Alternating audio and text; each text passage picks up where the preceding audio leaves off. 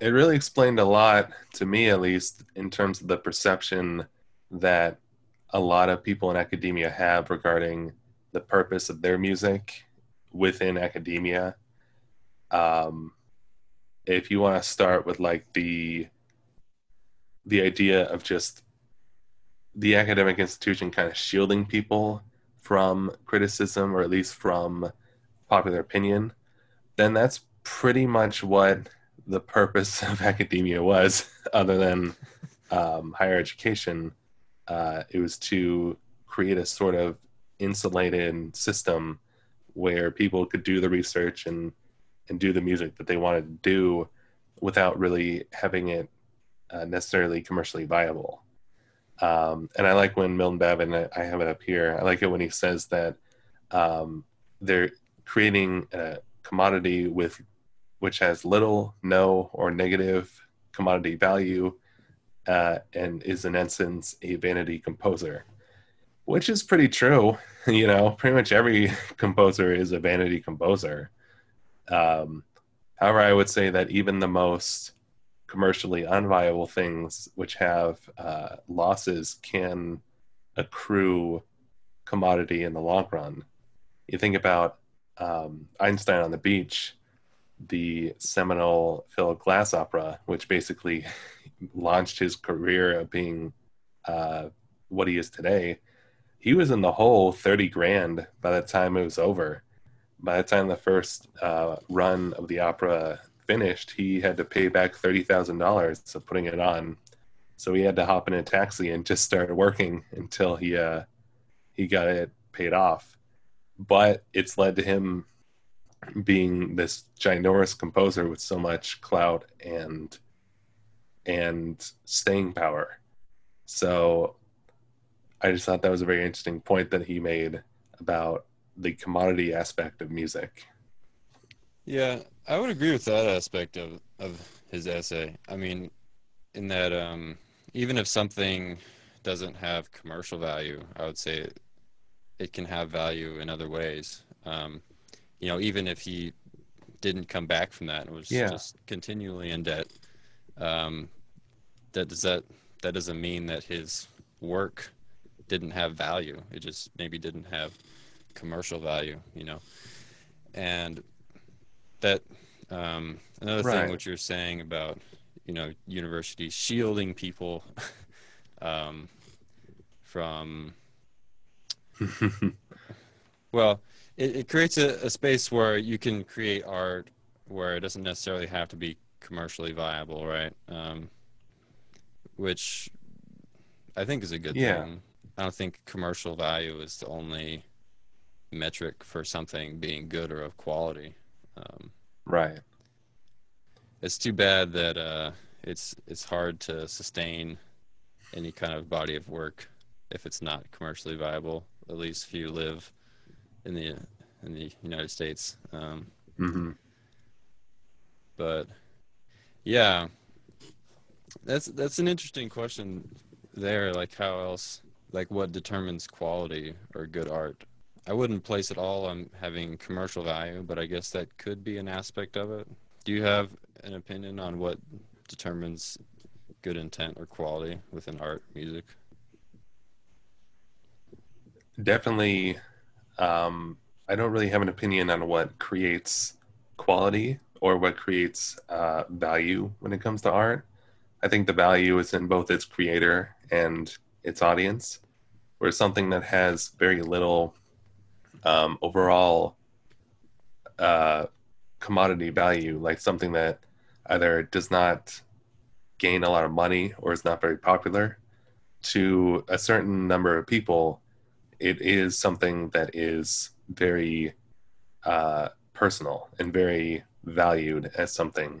Um, and it might be it might be popular, it might not be popular, uh, but at least for one person, it might be their entire world, and that's the person who created it. Uh, I do think that institutions implicitly apply value to something through its uh, maintaining. I think that, for example, when one of the um, one of the professors at the Hartt School, uh, James Sellars, when he passed away, um, he was a former professor who worked there for a long time. When he passed away, there was a four concert series uh, over the course of four nights. They have uh, a portion of the library that's dedicated to his music. So there is both personal and artistic value in both him as the teacher and him as the composer. And I think that that is expressed by the efforts in which were exerted in order to maintain both his music as a as a sonic form for it to be performed in concert and as a tangible form to be maintained in a high quality standard. Uh, in terms of popularity, it's it's only to me uh, popularity matters in the way in which it touches and connects to a overall audience. Something that I think should kind of touch an audience would be like jazz, uh, particularly more of a swing or classic jazz uh, era music. Something that really thrives on community and audience participation, uh, either through dance or just through being active in the music. Uh, and I think that that is, of course, important if you have live performances that you do have an audience which is there that is engaging with the music as much as the performers are engaging with it. I think in that regard, an audience is important, therefore, a certain amount of popularity is important, but not in the sense that it validates or creates value for that musical, tangible art. Yeah, I agree with that. That um, for music and certain performance art like dance, um, it kind of needs an audience um, to appreciate the the realization of it. And I think in that way, his comparison of music to like mathematics and science doesn't really fit um, mm-hmm. because you know it, it's there's not there's no real like direct comparison there's not mathematics like theater or like hmm. um i don't know it, it doesn't seem maybe i can't put it fully into words but it doesn't seem like a the comparison fits uh wholly fits like in some ways it applies and then also um things being popular in and of themselves doesn't make it meaningful or good. Like there's things that are popular, you know, um, I don't know, drugs or heroin can be really popular or, you know, various fast food um, restaurants or that sort of thing can be popular. Um, doesn't necessarily make it good. It just means that maybe it's getting uh, attention or it just happens to be really prevalent you know? Yeah. Uh, regarding the the attribution of music as it relates to like mathematics like he was making the comparison of mathematics to music i do see that as sort of touching on the the very traditional way in which music is seen for example by the ancient greeks where music is seen as one of the mathematics um, rather than one of the human humanitarian sciences. Um, so I do see this sort of resurgence of the logical aspects of music and the I guess I'll call the purely formulaic aspects of music. But I do think that, uh, and I do agree with you, that popularity doesn't really mean value because, of course, there are many unhealthy things that are popular but do they do really little community good, such as reality television, very popular, very very terribly bad for you, basically, you know, visual junk food. I I think that one of the issues I have with something like that, with uh, well, with something like what he's talking about, is music that doesn't really have a connection with the the general public as a way of just giving up and saying that connection was severed a long time ago. Because he does talk about the fact that the divergence of music between the uh, serious music and its listeners was the result of a half century of revolutionary musical thought, which most likely was incited by the rise of serialism at the turn of the 20th century, which is very much a uh, a way in which you can write music in a very logical way, but it really needs to be learned, uh, almost like Johann Sebastian Bach. You you kind of need to learn how to listen to Bach. Um, some of his music, I mean, his music is phenomenal, but some of it doesn't come easy. So, in that way, I do think that one of the things he's talking about, which is that the separation between the audience and the contemporary music scene was really this result of this revolutionary thought where it was just uh, severed the connection. But it's the fact that there's not even an effort to try and remedy that, which I think is very much to the detriment of both the composer and the audience overall. Yeah, I, I agree with, with all that. You know, I think um, even within the title, you know, who cares if you listen, just gives kind of the, the front of kind of like an apathetic kind of outlook on it, just like giving up, you know, mm. um, that, yeah, maybe resulted from all those things that you were saying, you know, just like, and also, you know, having only his colleagues show up to these, these concerts and that sort of thing. So it's just, maybe led to his kind of apathetic, like not caring about or trying to reach um, an audience. You can have complex work and then maybe just try and by just shutting that down, you're not trying to open it up to more people. You're just like shutting it down. Like it doesn't matter if you get it or not because you're not important. The audience doesn't matter, and it, it kind of it, it disregards um, I think the audience is important within within music because yeah, the realization of it, you know, you have a performance and there's performers and they perform in front of an audience. Um, so it plays a role in the performance and the realization of the music. I guess it de- it would depend on the piece. Like if if it's just if he's working purely like theoretical and just coming up with like theories and doing um, writing books and academic papers. I guess it doesn't matter if it's a hmm. performance or not. But yeah, that that was my initial contention with it. I guess. Yeah. You know, I, I'd like to jump on that um, idea that you put forth, that sense of apathy, and that sense of um, with the audience. Uh, and I think the one thing that he really addressed was that specific type of audience, which wants to create a sense of value or attribute a sense of value to the music through either a uh, critique of it or an analysis of it or just something that makes them define whether or not it's good or whether or not it's valid. Uh, I do have an experience with this.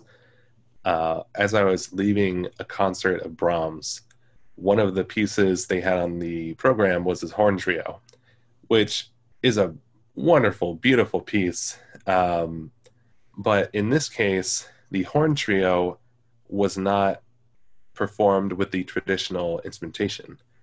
Uh, this performance of the horn trio was with a viola instead of the horn. So it wasn't even a horn trio; it was a viola trio, I guess. Uh, but it was it was fine. So that was just one part of the program. It was fine, whatever. So I was leaving the concert hall and I just happened to hear this conversation between two people. And one of the people uh, made this statement that just blew my mind. Uh, they were talking to the other person. They said, You know, the thing about Brahms is that he was never really writing for a specific instrument. And I, I had the sensation to strangle somebody, uh, but I let it pass. you know, just because one, why call something a horn trio if you're not writing it for a horn trio? But two, the idiosyncrasies of that specific piece can only be realized by not just the horn, but the natural horn, something that Brahms wrote for, and not just the horn trio, but in his symphonies. They're all written for natural horns. It's just that modern practice uh, wants us to perform them on valved uh, horns and F. Yeah. So the the amount of information that this person had was slightly more than the unaware individual who doesn't know what Brahms is, but far from the learned position of somebody who would know that Brahms was definitely writing for a horn. He was definitely writing for the horn trio with a natural horn. And it's that distance that I think uh, Milton Babbitt was talking about. That idea of saying, uh, and in fact, he even said there are two topics which everyone feels like they are entitled to talk about, like they're experts the arts and politics, which is so true because everybody feels like they have a valid opinion about the arts, just like they have a valid opinion about public policy, which nobody except policymakers and you know professors of constitutional law and nobody but they they have even a semblance of an idea of how policy is made just like those of us who don't really study certain styles of music can't really go up to somebody who makes it their life work studying that style of music and say yes that wasn't good because x y and z yeah. and i think that that is one of the main causes of his uh, annoyance with an audience is not just those that don't really know about modern music but those that think they know enough about modern music to give a critique on its value and its validity as a piece of art, which they are not qualified to do.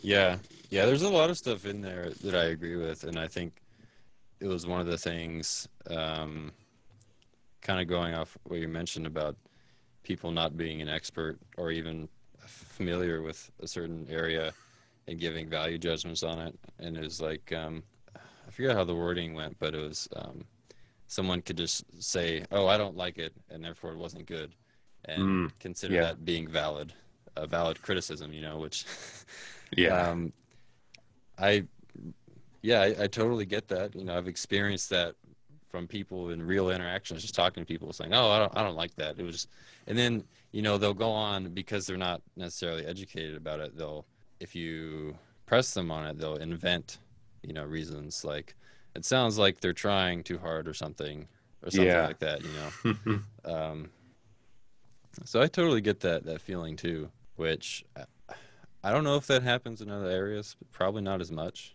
trying to think of an example what that might even be um, you mean like a non-musical example like or something that's not in the arts or politics that people uneducated would just give their opinion on it or like judge it offhand um, my thought kind of goes to uh, religion and philosophy. Um, mm.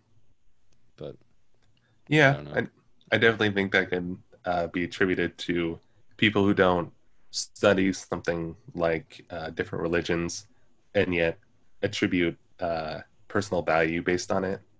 Uh, my example would have been food. Mm. Like, yeah. if they go to a restaurant and they eat something and they don't like it, that means it's not good. Mm. Or something um, especially if it's from a different culture. Uh, and I, I definitely see in that example where there's so much information about be it religion or food or just a cultural aspect in general where you need to kind of learn more about it in order to first appreciate it and then even if you don't really like it you can always just attribute that to just it being different, not it being wrong or being incorrect. Yeah, it's it's related to things that are subjective, you know. Um, mm-hmm. I've been thinking about this for a while, and I, I don't, I can't pin anything down within music or arts that I could objectively say is good or of quality. hmm Um, other than some kind of vague, you know, reference to patterns and patterns being enjoyable, um, and you recognize that patterns are within music and art, but not all patterns are enjoyable um, or that significant. You know, you can recognize a pattern in like a sound a refrigerator makes or something, or a Hmm. fan. You know, Yeah. um, but yeah, it's ultimately subjective. I think. Um, Yeah, I've had that same experience studying uh, form and analysis in analyzing either small pieces of music or larger pieces of music, which have a very logical construction to them, starting with motives and themes that get transformed and extrapolated on throughout the course of the music. Yes, that creates a cohesive element to the music that is very logical and very interesting to kind of piece together and pull apart but that doesn't really validate anything as being good or not. And if anything, it it has the capacity of um, of invalidating something that doesn't have that. Uh, certain styles of music are not really built on motives and themes that reoccur from time to time. Uh, many styles, in fact, what we have in Western concert music being minimalism, that's usually not thematic in a way which has uh, recapitulations and developments of materials. Usually, that's just one idea that is elaborated on over the course of you know a whole piece. But that idea might be like timbre or a certain rhythm. So I do think that it's very difficult to validate something as of quality or good without invalidating something else as something of lesser quality or isn't good. hmm. Can you give an example of that? Yeah, I usually go about analyzing music in a way which says this music isn't good or bad, it just is. Uh, that is probably something that I've learned over the course of my now nine and a half years of music academia, which is Mm. much longer than I thought I would ever spend studying music. But it gives me that sort of um, indifference to not say Beethoven is phenomenal because he uses motives that are transformed in interesting ways, which is is interesting.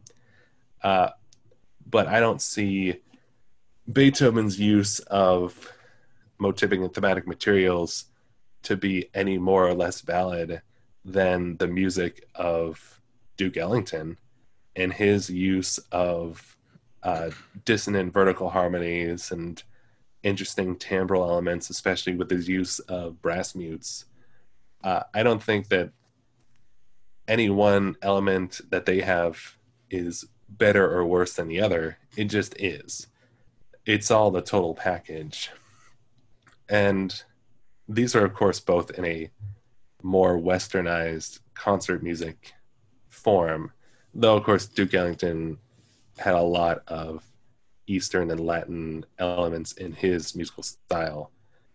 So I think that it is hard to try and validate something as good or as artistically valid um, just because to say something that's good is very is very much an opinion and rather it's better to just say here's a concept that they use and here's how they use it and then to analyze that as saying okay that's consistent and that creates this sort of effect and that's really interesting I think if you compare it to um, music is a language, and it depends on their intent and what they're trying to communicate. Um, styles, different styles, um, could be like different. Um, I guess like different languages, um, like English and Spanish. Like you know, they can be related. But if you're thinking, if you're only familiar with English and someone's speaking Spanish to you, it's not going to make a whole lot of sense.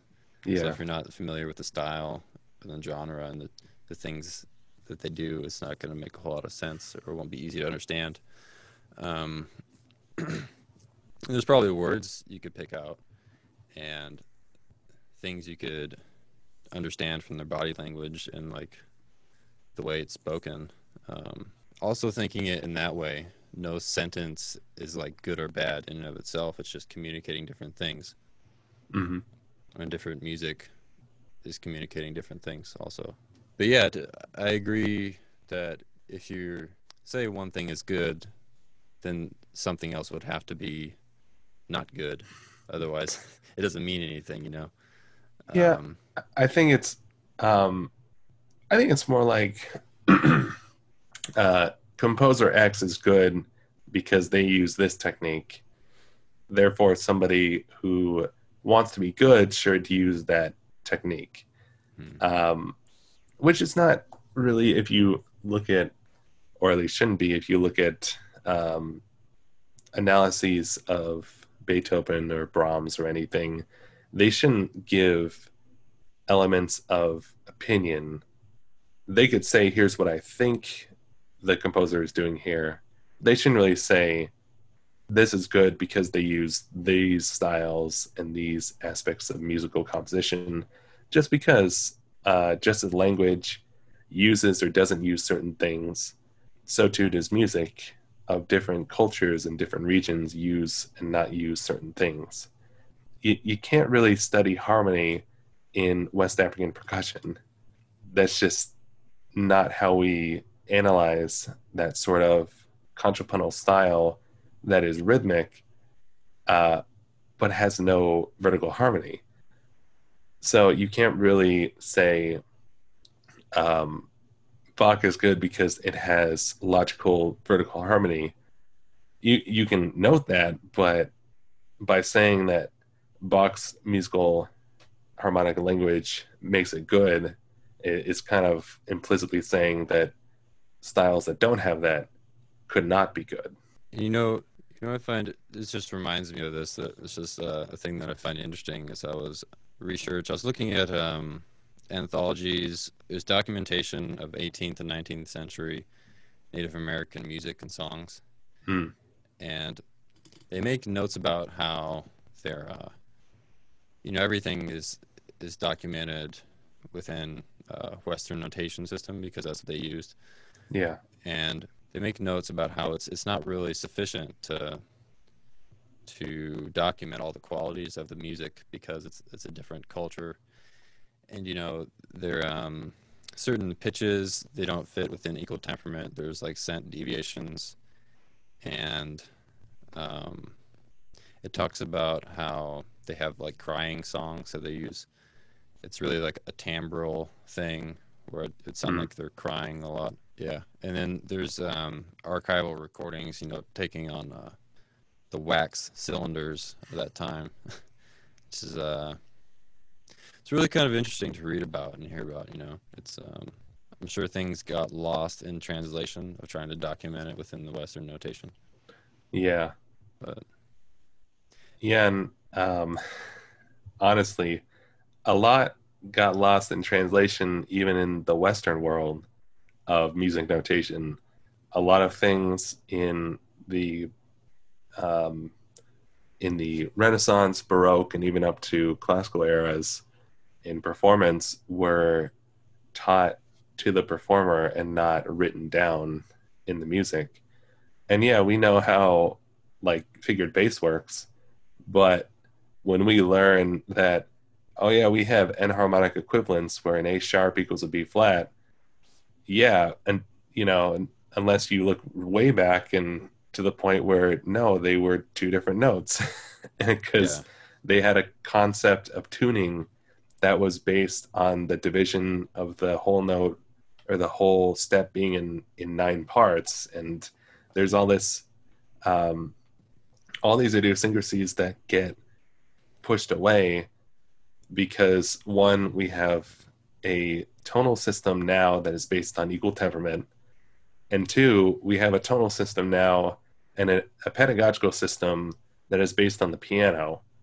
So whatever the piano can do is what is taught to the students and the piano can't do the uh, the microtonal intervals of which we we would consider microtonal and they also can't do like the blues note in uh, blues and jazz where it's half between the I believe the fourth and the flat five. Yeah, it just it can't do that, but that's how we teach it.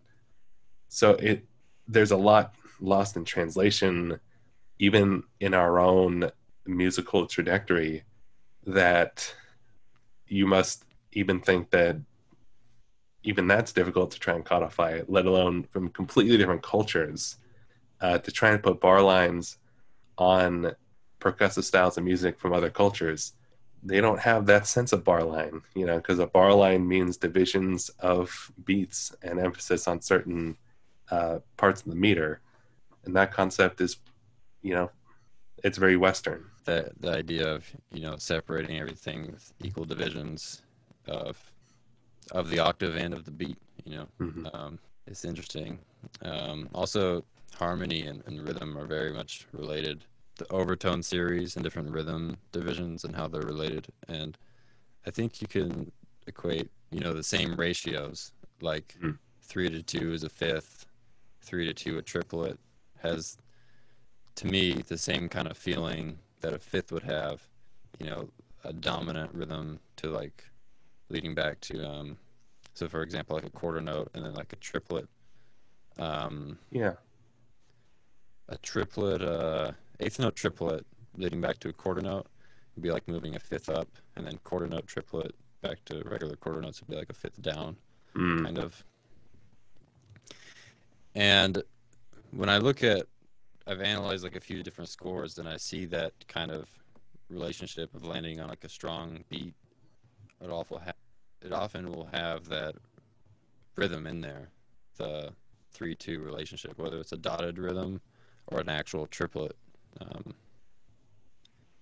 so I find that mm. pretty interesting. I wonder if there's uh, other compar- like equal kind of comparisons you can make with other different cultures type music. You know, with like uh, different cultures with different um, tuning scales, for example, would have different common rhythms that they use. Um, I'm not sure. I don't know, but yeah, I definitely find it interesting to look into that. But I can also say that that was something prevalent in uh, Western music before the establishment of tonal structures, where when you learn about the modes, the church modes, you wouldn't really learn about the intervallic concept of the mode. Like we we learn about modes mostly in terms of uh, being relative to the major scale and having a certain collection of whole steps and half steps that create the mode.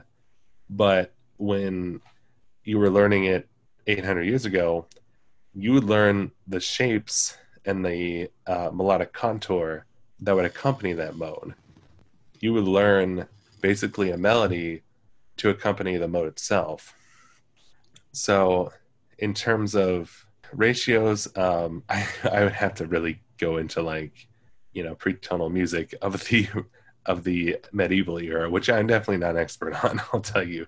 Yeah. Uh, but I will say that there's a lot that we definitely take for granted in terms of how much is just ingrained within the natural elements of music versus what is definitely been codified in music.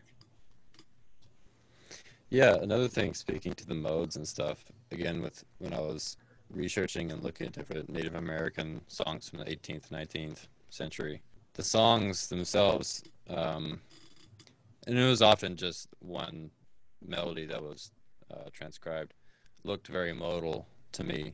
Um, hmm. I don't know if that's how they thought of them. Yeah, they looked modal to me, which I think is interesting. And also, they had songs for like all their daily activities, you know, and songs for when they would go to battle, songs for harvest, songs for they're basically always like singing and had hmm. songs for everything and you know these ceremonies where they would these seven day long or however long ceremonies where they would sing and go dance and then yes it's very interesting and that also kind of reminds me of um, what i've heard about ancient greece and rome and how they would sing in when they would be teaching about history, mathematics, or other things. I don't know. Maybe that's just like a human thing that's common within all cultures. Yeah. And it would seem like that as well is one of the biggest elements that differentiated music of the past from this type of Western art music that sits in a in a concert hall where you sit in there, you act like you don't exist by not coughing, you know, not breathing, not interrupting the music, is yeah. the extrapolation of music from life. You know, because even even nowadays, music is ingrained in our everyday life, be it something that we wake up to with our alarm, if we're um, amateur uh, shower singers, then, or if we're singing our children a lullaby, or if we're singing in the car, there's music that's ingrained in our life that is inseparable to the uh, mechanisms that have us go from task to task.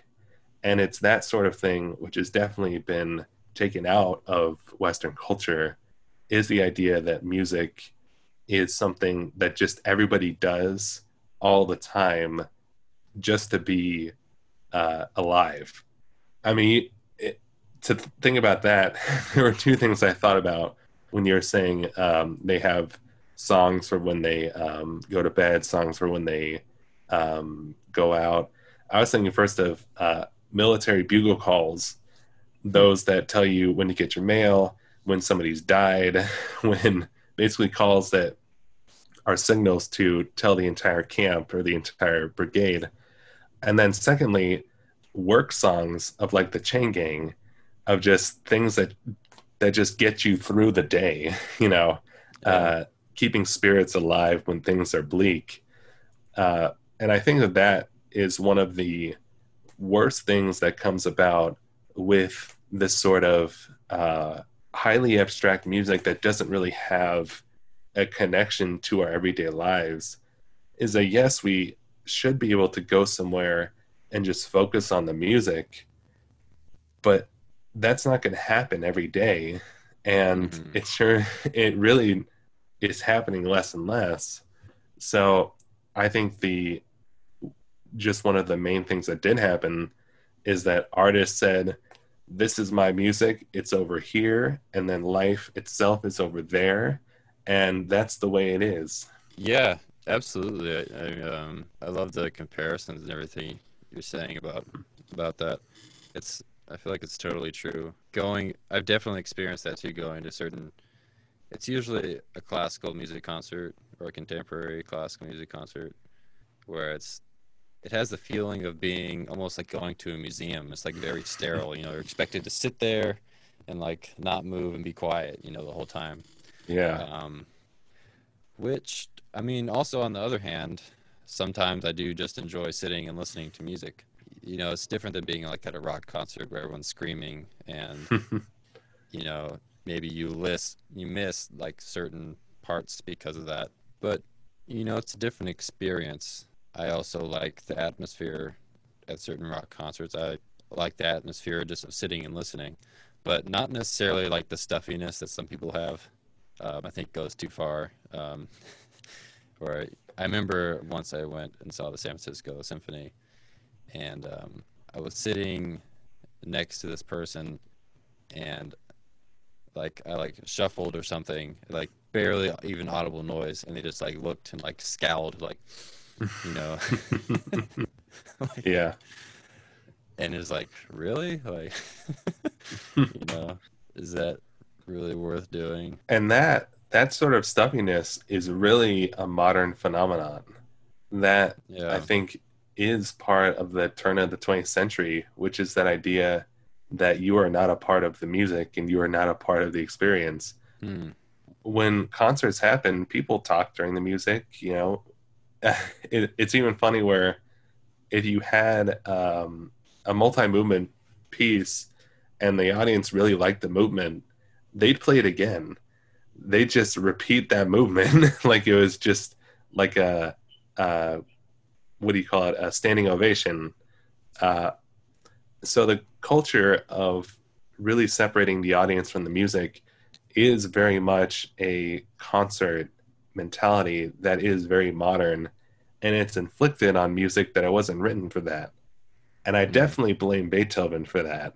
I think that uh, and not just for the fact that everyone now is under the impression that this this is a masterpiece and we need to give it the room to breathe and the room to live, but also that notion that um, new music, music that's uh, created in the past 100 years, isn't worth listening to. Because after Beethoven, the amount of new music that was on concerts was slowly dwindling, mm-hmm. and the amount that was being put on old music was growing.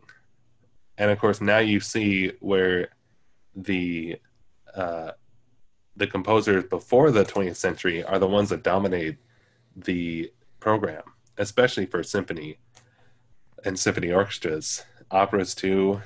Um, and that I think really began with Beethoven in that sort of idea that you can't really get better than this. So you yeah, just yeah. you play the old pieces, and then into into the 20th century, we have this idea that this thing is worth the entire world stopping in order to listen to every part of it. But whether or not you're you're listening or just hearing with style, that is something to really be contested. Yeah, definitely. In a way, I think commercialism is largely responsible for those things that you're saying, like you know Beethoven and just you know in general, like performance venues performing the same repertoire over and over and over again because it's has commercial value, what the people want, quote unquote. Yeah. Maybe that's tied in with the separation from the audience and the music. I'm not sure. It's it's definitely I don't know if it started necessarily with Beethoven, but it definitely Milton Babbitt in his essay reaches the extreme of that that sentiment, you know, of separating the music and the audience. Especially on that note that you made on um, commercialism, Beethoven's been dead for almost 200 years. He's not 250 years old. He does not need a 250th birthday. He's yeah. dead. He is he is dead. He is more dead than most composers that are on the program. So I don't know how many ways you need to celebrate whether Beethoven is was born or he died or whatever piece you focus on like oh this his symphony number 9 is now 200 years old well, yeah, eventually everything's X amount of years old. You know, get over it, people.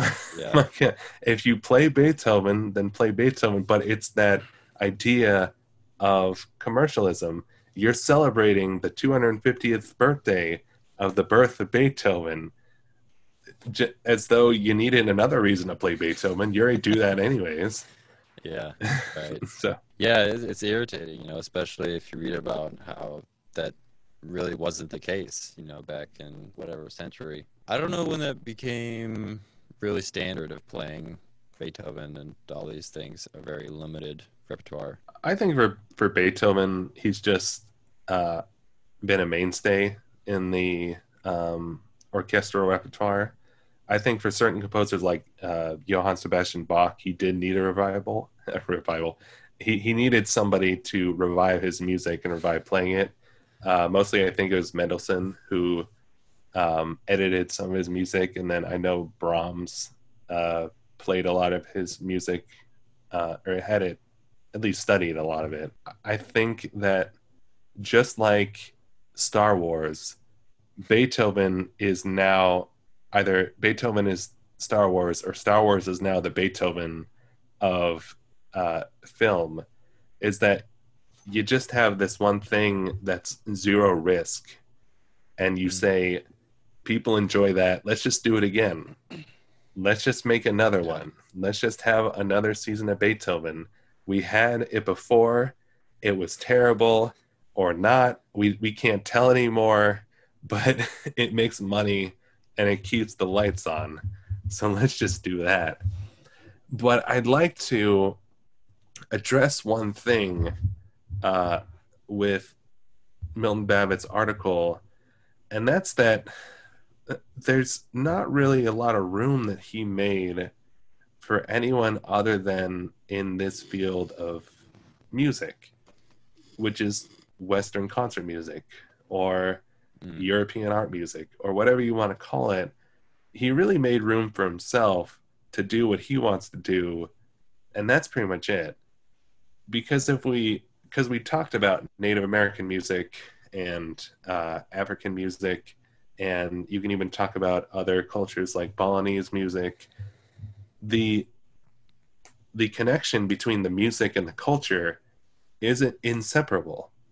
You can't have a concert of West Af- African percussion. I mean, you can, but it doesn't capture what it is. It's part of the life. Native American music was part of the life. So if you separate that from the culture, then it loses something that you can't really get back.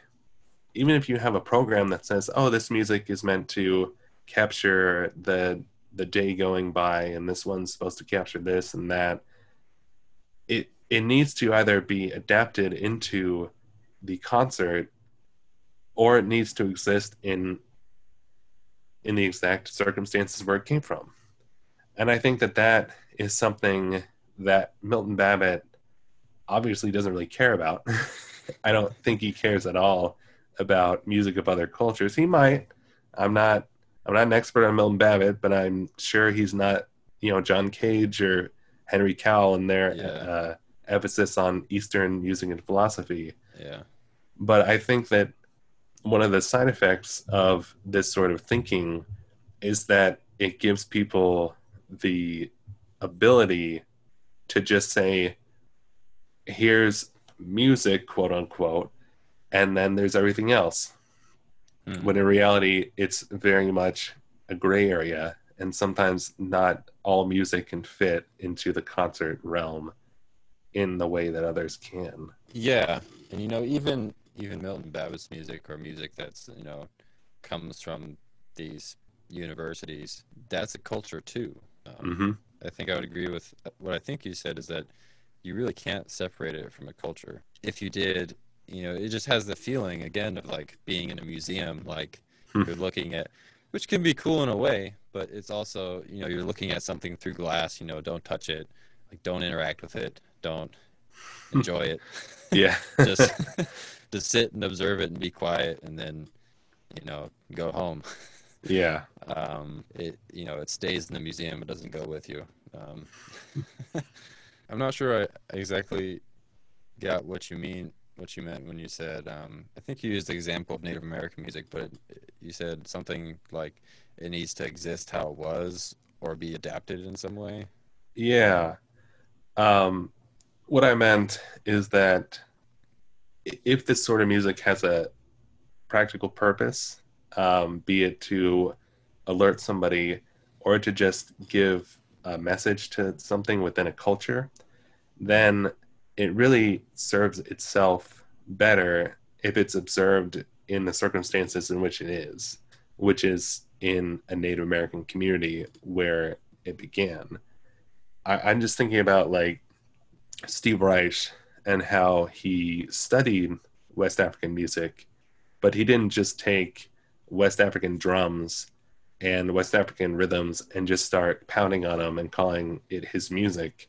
He tried to adapt some of the sensibilities of West African percussion into like his early pieces like drumming uh, in a way, and same with uh, Balinese gamelan too. He didn't try and uh, mimic that. He tried to adapt some of the ideas in which were in it in a way that he felt could be part of his style because he was a percussionist as well. In that regard, I think that music that is cultural needs to either exist in the culture or be assimilated into another culture where it is mixed with something else in order to have like that connection like latin jazz you know take latin rhythms and um, maybe some Latin instruments and mix them with uh, American and Western instruments, and you have something new, which has its foundations in both cultures, but is a new thing. Mm. Yeah, I think I got what you're saying. There's that element if you just, um, you know, if you just try and imitate it, you know, like with Hollywood or like Bollywood music, it just feels kind of inauthentic, you know. If mm. you just like oh, there's tabla. It's it's Indian music now. You know, it just, it doesn't matter that it's yeah. still in four four or like you know common Western chord progressions. It's just like, oh, it's, it's Indian now. It's like it's uh, kind of like a Hollywood kind of cheesy effect that that creates. Yeah. Um, so I think I agree with you on that. All these little songs are just like very human. I think I find them interesting. You know, I remember there was this person that like lived in a trailer on uh, in my old neighborhood, and he would go out and walk his dog every once in a while.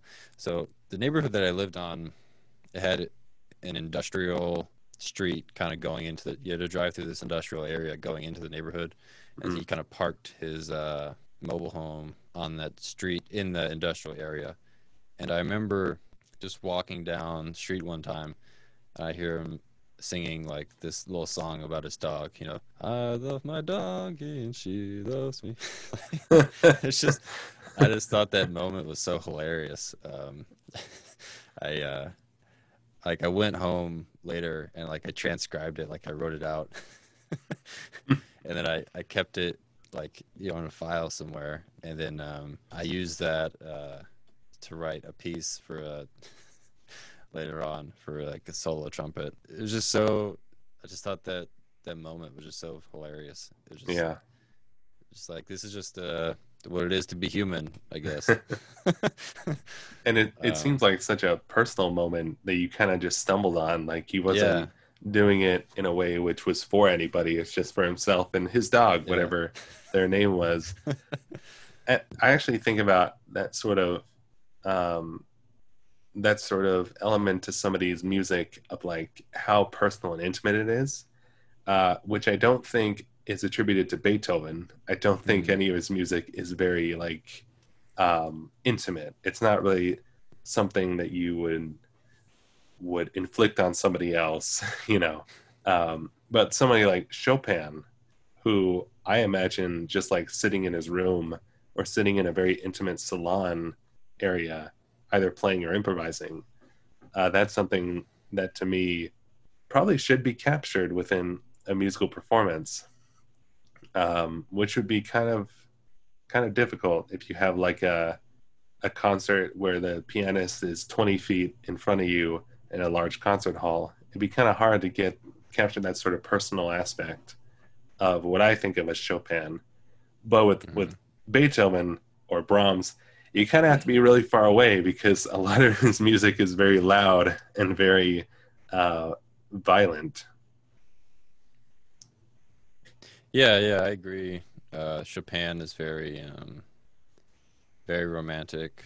It feels like it was probably very intimate and personal. It's it's interesting when I think about that thing, the um, the man with the dog, because it's like, did, did I did I steal this person's personal moment in his little song? Um, I don't think of it that way. I think of it just like this was just kind of a human experience. It was a moment that he wasn't aware that I was gonna hear that and go write it down and then tell a story about him. Yeah. But you know that I'm sure happens every day. You know, you have interactions with people at the store. They might, you know, go tell a story about you later, and you would never know or think of them again, or even remember what they look like. Um, Or even more crazy if they're writers and they make a whole character based off of you and you never know it. yeah, right, exactly. Yeah, I guess that's part of being human in the human experience. Um, Yeah. It's interesting. Um, you know, I think about uh, in medieval Europe and stuff, and how they didn't really um, didn't uh, people didn't used to like ascribe ownership to things as much. It's Yeah. Like you know, the people that would you know copy down or, or, write pieces, even compose new like church music, wouldn't even write their name on it. You know, just be it just belonged to the uh, the community, I guess, or the mass, the the uh, superorganism existence. Yeah. And now, uh, thanks to Mickey Mouse, you not only own something for your lifetime, but then 70 years after your lifetime, and then you, you know, can sell it to some some other entity, and then they own it for a certain amount of time. Yeah, yeah. Man, I wonder how long that's gonna last. It has to.